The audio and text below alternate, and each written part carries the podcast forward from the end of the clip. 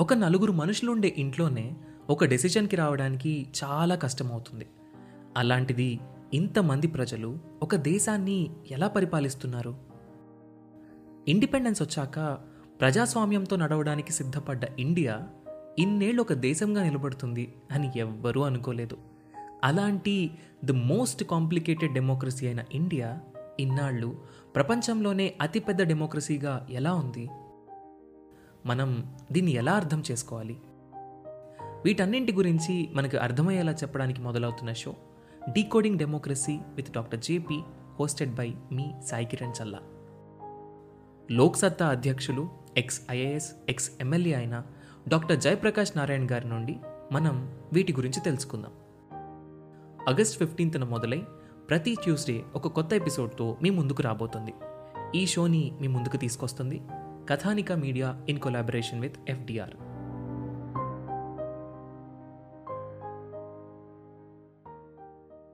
Hi everyone welcome to UPSC radio podcast ఈ రోజు మనం కార్పొరేట్ అఫైర్స్ గురించి డిస్కస్ చేయబోతున్నాం. అండ్ uh, నేను ఈజ్ ఆఫ్ డూయింగ్ బిజినెస్ గురించి అండ్ ఇన్సాల్వెన్సీ అండ్ బ్యాంక్రప్సీ గురించి at the same time competition commission of India గురించి discuss చేస్తున్నాను. అండ్ మనతో పాటు ఈ రోజు ఒక గెస్ట్ మనతో పాటు ఉన్నారు. His Murali Krishna doing chartered accountancy and తను కొన్ని ఇంకొన్ని టాపిక్స్ని and national company law tribunal గురించి అపిలెంట్ ట్రిబ్యునల్ గురించి అండ్ లిమిటెడ్ లైబిలిటీ పార్ట్నర్షిప్ గురించి and companies act two thousand thirteen గురించి అండ్ మరికొన్ని విషయాల్ని మనకు అర్థమయ్యే విధంగా డిస్కస్ చేస్తారు.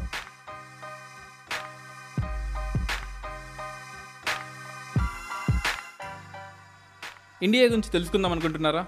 అయితే thirty two ఎపిసోడ్స్తో UPSC radio season three India a book సిరీస్కి స్వాగతం.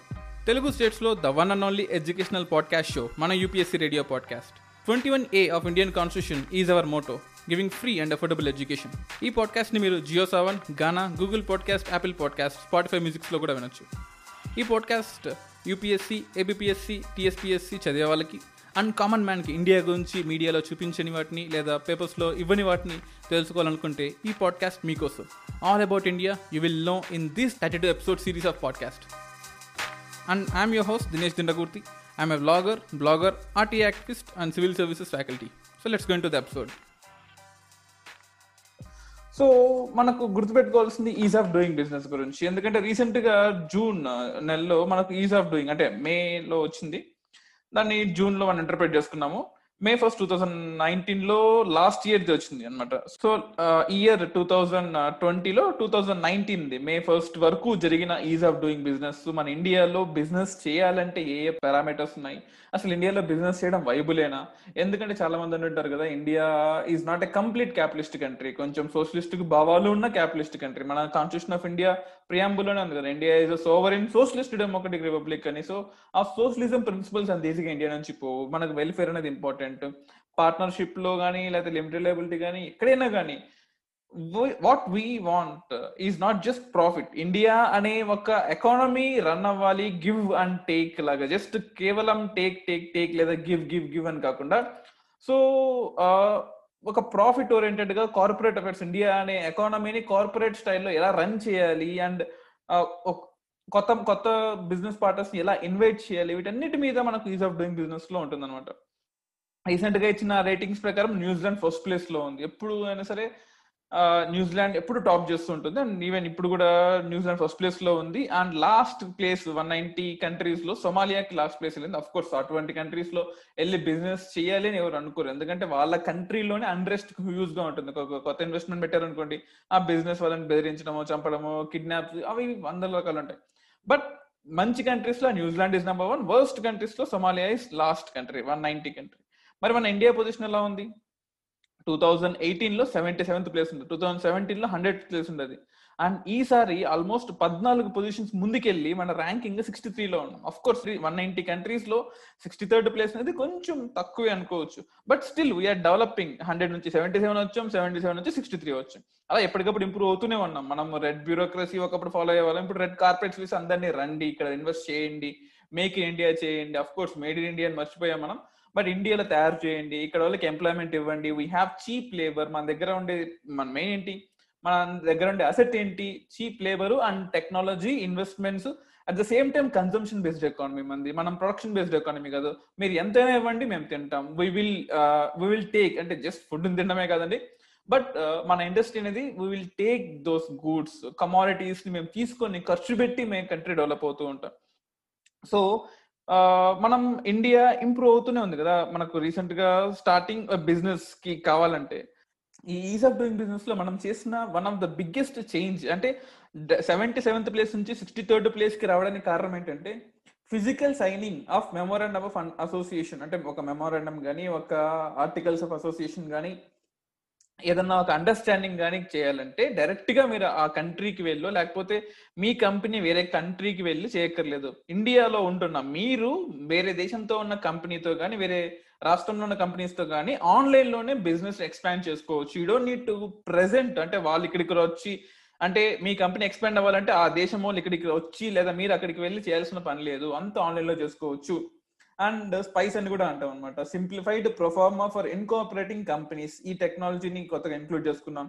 అలాగే ఎలక్ట్రానిక్ మెమోరాండమ్ ఆఫ్ అసోసియేషన్స్ అండి. ఒకప్పుడు మెమోరాండమ్ ఆఫ్ అసోసియేషన్స్ అనేది ఈ దేశంలో ఉండేవాడు. ఇండియా చైనాకు వెళ్ళో లేకపోతే ఇండియాలో మీకు కంపెనీ ఉంటే మీరు ఎక్స్పాన్షన్ చేయాలంటే వేరే దేశానికి వెళ్ళి చేసుకోవాలి.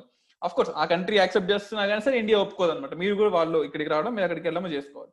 బట్ అలా లేకుండా electronic memorandum of associations improve చేసాము electronic articles of association so ఈ ఫిజికల్ సైనింగ్ అక్కర్లేదు అన్న కాన్సెప్ట్తో ఒక్కసారిగా ఫోర్టీన్ పాయింట్స్ ఫోర్టీన్ కంట్రీస్ని క్రాస్ చేసి మనం ముందుకెళ్ళిపోయాం. ఇలా ఎప్పటికప్పుడు ఇండియా డెవలప్ అవుతూనే ఉంది and we have been developing so ఒకప్పుడు అంటే ఆఫ్ కోర్స్ ఈ సెవెంటీ సెవెంత్ నుంచి సిక్స్టీ థర్టీకి రావడానికి ఇంకో కారణం కూడా ఉంది. ఒక ఒక కంపెనీ అంటే మీరు ఒక పెయింట్ కంపెనీయో బాటిల్ కంపెనీయో లేకపోతే ఫుడ్ కంపెనీయో లేదా ల్యాప్టాప్ కంపెనీలో ఇండియాలో స్టార్ట్ చేయాలంటే ఇక్కడ కన్స్ట్రక్షన్ ఖర్చు ఉంటుంది కదా ఒక వేర్ హౌస్ కట్టాలన్నా కానీ ఒక కన్స్ట్రక్షన్ ఖర్చు కానీ ఒకప్పుడు మీ కంప్లీట్ ఫిజికల్ క్యాపిటల్లో ఫైవ్ పాయింట్ సెవెన్ పర్సెంట్ ఈ కన్స్ట్రక్షన్ ఖర్చు పెట్టాల్సి వచ్చేది. కానీ ఇప్పుడు కేవలం ఫోర్ పర్సెంటే పెడితే సరిపోతుంది. అంటే దానిలో గవర్నమెంట్ రిడ్యూస్ చేసిన ట్యాక్సెస్ కానీ అట్రాక్షన్ కోసము మేడ్ ఇన్ ఇండియా స్కీమ్ వల్ల కానీ ఇలా రకరకాల వల్ల అంటే కాంపిటీషన్ పెరగడం వల్ల తక్కువ అమౌంట్కి ప్రైజెస్ ఇవ్వడము స్పెషల్ ఎకనామిక్ జోన్స్ని క్రియేట్ చేయడం ఇలా రకరకాల ఫ్యాక్టర్స్ వల్ల four percent of your total క్యాపిటల్లోనే మీ కంపెనీ తయారు చేసుకోవచ్చు. ఇలా ఒక న్యూ చేంజ్ని మనం తీసుకొచ్చాము. అలాగే టేకింగ్ అక్రాస్ బార్డర్స్ అంటే పాన్ టాన్ అంటే పాన్ కార్డ్ కానీ లేదా tax reduction collection account number అని చెప్పేసి. సో ఎక్కడికక్కడ ఈ ఈ టాక్సేషన్ నెంబర్స్ టాక్సేషన్ సిస్టమ్లో ఎప్పటికప్పుడు మనం సింప్లిఫైడ్ అవుతూ ఉన్నాం అనమాట అండ్ అలాగే ఇన్సాల్వెన్స్ ఇన్సాల్వెన్సీ కూడా అంటే మీరు అడగచ్చు. ఇన్సాల్వెన్సీకి దీనికి సంబంధం ఏంటి అంటే మనకు బ్యాంకుల్లో ఉండే క్యాపిటల్ తీసుకోవాలంటే కంపెనీస్ మీద ఒకప్పుడు ఒక పదిహేను సంవత్సరాల ముందు బ్యాంకులన్నీ కూడా కార్పొరేట్స్కి ఇవ్వాలి కార్పొరేట్స్ డెవలప్ అయితేనే కదా ఇండియా డెవలప్ అయ్యేది. మనకు trickle I mean bottom top down approach అని ఉంటుంది అంటే ఒక పిరమిడ్లో టాప్ పొజిషన్లో కొంతమంది ఉంటారు. One percent of the population of India holds almost fifty two percent of the wealth.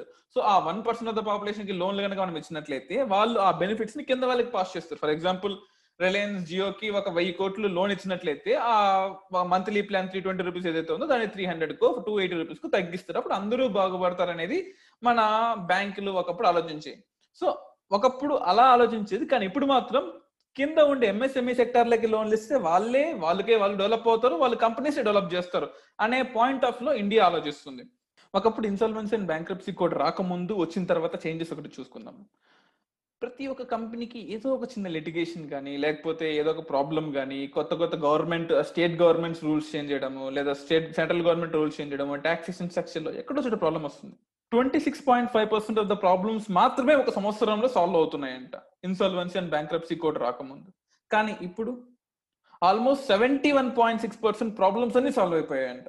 And అలాగే ఒకప్పుడు ఒక కంపెనీకి సంబంధించిన ఒక లీగల్ ఇష్యూ సాల్వ్ అవ్వాలంటే యావరేజ్గా ఫోర్ పాయింట్ త్రీ ఇయర్స్ పట్టేది. బట్ ఇప్పుడు కేవలం వన్ పాయింట్ సిక్స్ ఇయర్స్లోనే సాల్వ్ అయిపోతుంది.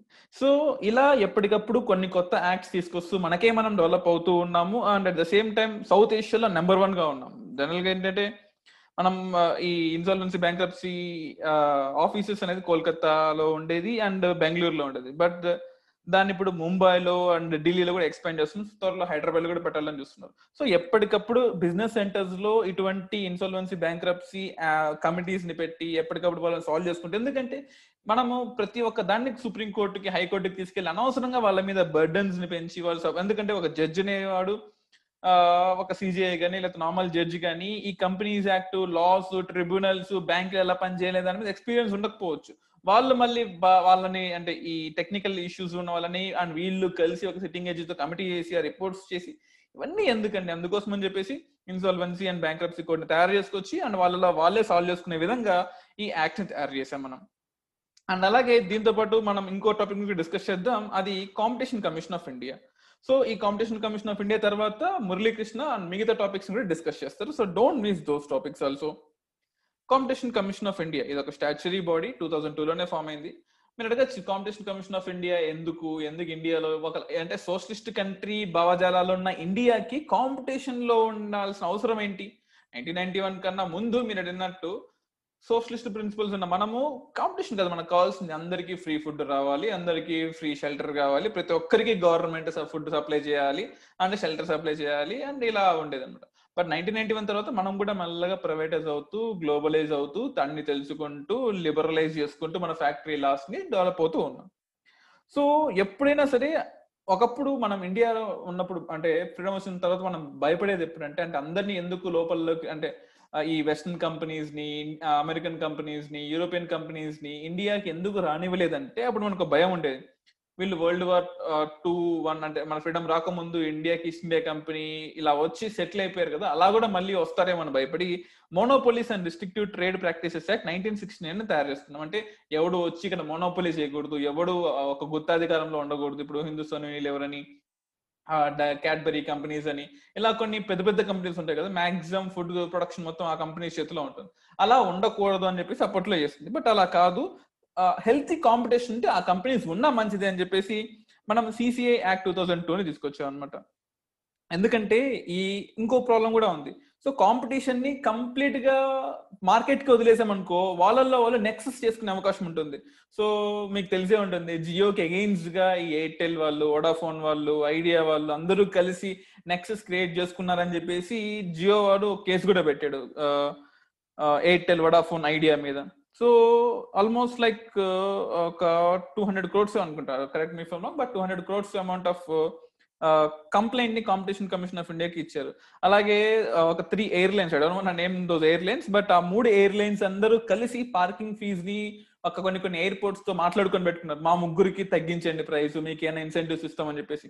దానికి అగైన్స్గా ఇంకొక public sector company aeroplane company almost complaint ఇవ్వడం వల్ల సిసిఐకి రెండు వందల యాభై ఎనిమిది కోట్లు ఆ మూడు ఎయిర్లైన్స్ ప్రైవేట్ ఎయిర్లైన్స్ మీద మనకు ఫైన్ వేశారు అలాగే గూగుల్ మీద కూడా ఫైన్ వేశారు సో మీరు అంటే కొన్ని నచ్చని పో నచ్చని పోస్టులనేమో మీరు డిలీట్ చేస్తున్నారు. నచ్చిన పోస్టులని ఎంకరేజ్ చేస్తున్నారు. కొన్ని కొన్ని వెబ్సైట్స్ని డిస్కరేజ్ చేస్తూ కొన్ని ఎంకరేజ్ చేస్తున్నారు.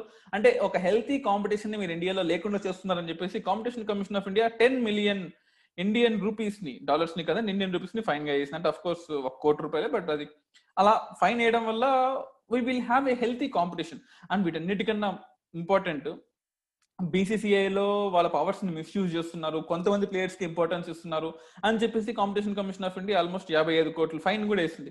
వీటన్నిటికన్నా మించి టూ థౌజండ్ ట్వెల్వ్లో జూన్లో ఈ సిమెంట్ మ్యానుఫ్యాక్చరింగ్ కంపెనీస్ అన్ని కూడా ఒక బస్తాకి ఇంత ప్రైస్ ఫిక్స్ చేసుకుందాం మనం అందరం కూడా. అంటే లైమ్ స్టోన్ ఎంత ఉన్నా స్లేట్ ఎంత ఉన్నా లేకపోతే జిప్సమ్ ఎంత ఉన్నా సరే మనం ఒక ప్రైస్ ఫిక్స్ చేసుకుందాం అని చెప్పేసి సౌత్ ఇండియాలో ఉండే పెద్ద పెద్ద కంపెనీస్ అన్ని కొల్లుడయ్యాయి అనమాట అప్పుడు దానికి అగెయిన్స్ట్గా మీరు అందరూ అలా ఎందుకు పెట్టుకుంటారు? మార్కెట్ కొదిలేయాలి కదా.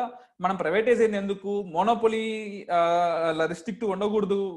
మార్కెట్ అనేది ఓపెన్గా ఉండాలి అనుకో అని చెప్పడానికి కోసం ఆల్మోస్ట్ ఆరు వేల మూడు వందల కోట్లు ఈ కంపెనీస్ మీద ఫైన్ వేసింది అనమాట సో ఎప్పటికప్పుడు మన ఇండియాలో మన ఇండియన్ సిస్టమ్ అనేది మన ఇండియన్ ఎకానమీ అనేది ఒక బిజినెస్ లాగా జరుగుతూ ఉండాలి. అఫ్ కోర్స్ ఆ బిజినెస్లో వెల్ఫేర్ కూడా ఉంటుంది. ప్రాఫిట్స్ నుంచి వచ్చిన వాటితో గవర్నమెంట్ వెల్ఫేర్ చేస్తుంది. బట్ ఆ ప్రాఫిట్ రావాలి అంటే కొంచెం స్ట్రిక్ట్గా ఉండాలి కదా. అరే మన దేశమే కదా మన పిల్లలే కదా అని చెప్పేసి అలా వదిలేయలేం కదా వాళ్ళు చెడిపోతుంటే. స్ట్రిక్ట్గా ఉంటాను స్ట్రిక్ట్గా ఉండి వచ్చిన ప్రాఫిట్స్తో నేను వెల్ఫేర్ చేసుకుంటాను. సో స్ట్రిక్ట్గా లేకపోతే నాకు డబ్బులు రావు. డబ్బులు రాకపోతే వెల్ఫేర్ చేసుకోలేను.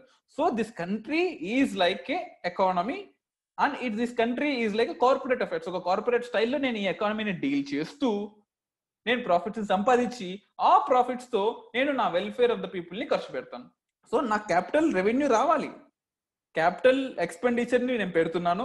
అలాగే నా క్యాపిటల్ రిసిప్ట్ కావాలి. సో నా క్యాపిటల్ రిసిప్ట్ వచ్చిన తర్వాత నా రెవెన్యూ రిసిప్ట్ వచ్చిన తర్వాత ఆ డబ్బులతో నేను బడ్జెటరీ ఎస్టిమేట్స్ని చేసుకొని నేను నా బడ్జెట్ని తయారు చేసుకుంటాను. సో ఇలా మనం గవర్నమెంట్లో ఎప్పటికప్పుడు డెవలప్ అవుతూనే ఉన్నాం. అండ్ నెక్స్ట్ మనం మురళీకృష్ణని ఇన్వైట్ చేద్దాం. అండ్ మురళీకృష్ణ ఇంకొన్ని టాపిక్స్తో కార్పొరేట్ అఫైర్స్ గురించి మనతో డిస్కస్ చేస్తారు. థ్యాంక్ దినేష్ గారు. అండ్ ఇవాళ నేను కార్పొరేట్ అఫైర్స్ యొక్క గ్లాన్స్ మాట్లాడబోతున్నాను. అండ్ దాంట్లో నేను మాట్లాడబోయే టాపిక్స్ ఏంటంటే glance of company law two thousand thirteen తర్వాత national company law tribunal corporate social responsibility Indian corporate law service limited liability partnership and cost audit so వీటి గురించి నేను ఇవాళ మాట్లాడబోతున్నాను. మురళీకృష్ణ గారు national company law and appeal tribunal గురించి కొంచెం చెప్పగలరా మాకు? Yes national company law tribunal and national company law appellate tribunal. National company law tribunal సింపుల్గా నేను ఇప్పుడు ఎక్స్ప్లెయిన్ చేయడానికి ఎన్సిఎల్టీ అని వాడతాను అండ్ ఇంకోటి ఎన్సిఎల్ఏటి అని వాడతాను. ఎన్సిఎల్టి తర్వాత లెవెల్ ఎన్సిఎల్ఏటి ఫస్ట్లీ ఎన్సిఎల్టి గురించి తెలుసుకుందాం. ఎన్సిఎల్టి ఏంటంటే it is the judiciary body for the companies సింపుల్గా చెప్పాలంటే మన కాన్స్టిట్యూషన్ మన ఇండియాలో కాన్స్టిట్యూషన్లో మనకు లెజిస్లేటివ్ ఉంది ఎగ్జిక్యూటివ్ ఉంది అండ్ జుడిషియరీ ఉంది. అలానే కంపెనీస్కి కూడా ఊరికే లెజిస్లేటివ్ ఉంటే సరిపోదు ఎగ్జిక్యూటివ్ ఉంటే సరిపోదు. It should have also have judiciary part so ఆ జుడిషియరీ పార్టే స్పెషలైజ్గా ఫర్ కంపెనీస్కి మనం తీసుకొచ్చింది నేషనల్ కంపెనీ లా ట్రిబ్యునల్. ఇది సెంట్రల్ గవర్నమెంట్తో కాన్స్టిట్యూట్ అయింది. Okay?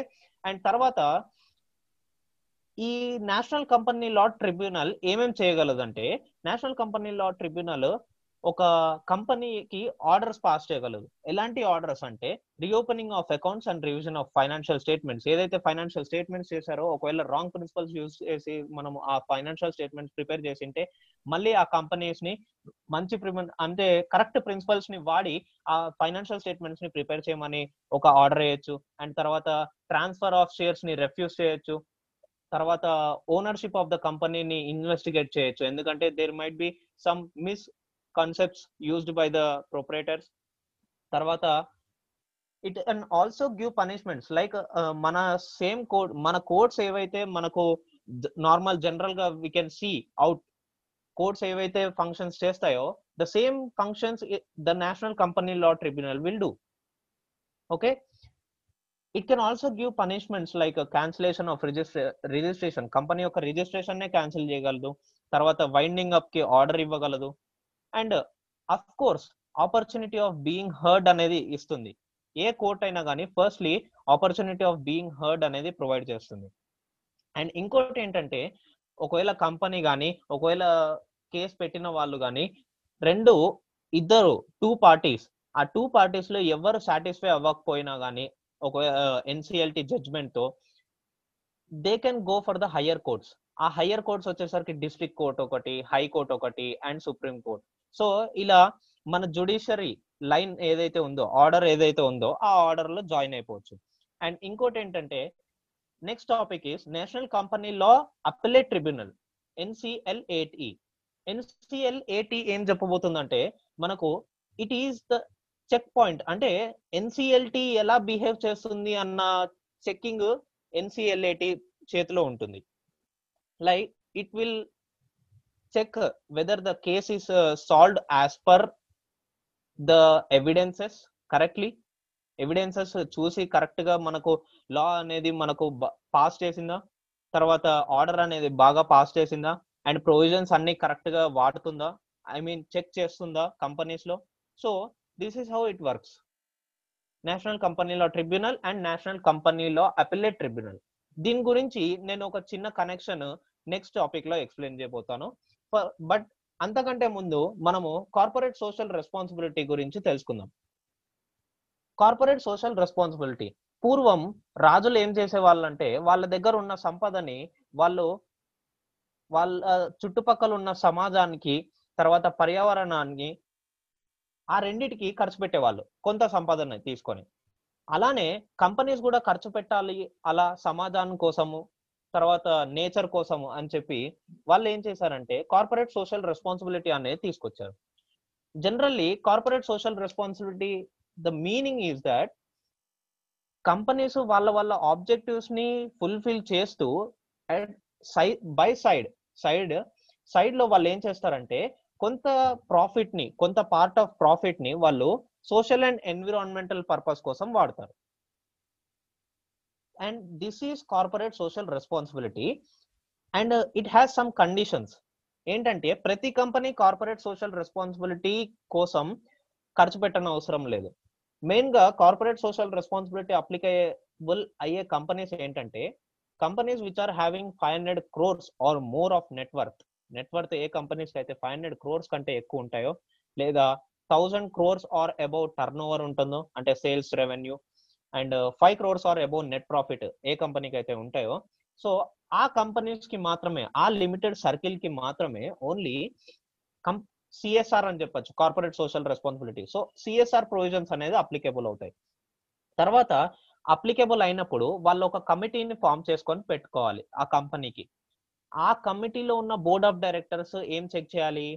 That the company spends at least of two percent of net profit of average three preceding years preceding three years financial years యొక్క average profit net profit తీసుకొని దాంట్లో minimum two percent calculate చేసి minimum of that amount should be spent for corporate social responsibility okay అలా ఇచ్చారు.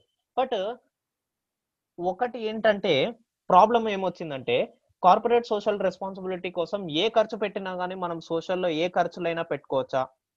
No there is a restriction మనం ఇందాక చెప్పుకున్నట్టు schedules seven ఉన్నాయి. దాంట్లో సెవెంత్ స్కెడ్యూల్ మనకి మెన్షన్ చేస్తుంది. కార్పొరేట్ సోషల్ రెస్పాన్సిబిలిటీ కోసం ఎలిజిబుల్ అయ్యే ఖర్చులు ఏంటి?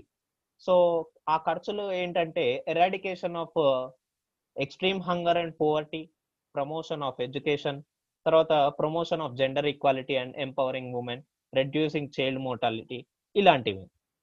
So this is about corporate social responsibility. Next మనము ఇండియన్ కార్పొరేట్ లా సర్వీసెస్ గురించి తెలుసుకుందాం. దీన్ని సింపుల్గా ఐసిఎల్ఎస్ అంటాం. ఐసిఎల్ఎస్ అనేది మినిస్ట్రీ ఆఫ్ కార్పొరేట్ అఫైర్స్కి ఒక బ్రాంచ్ లాగా అని చెప్పొచ్చు.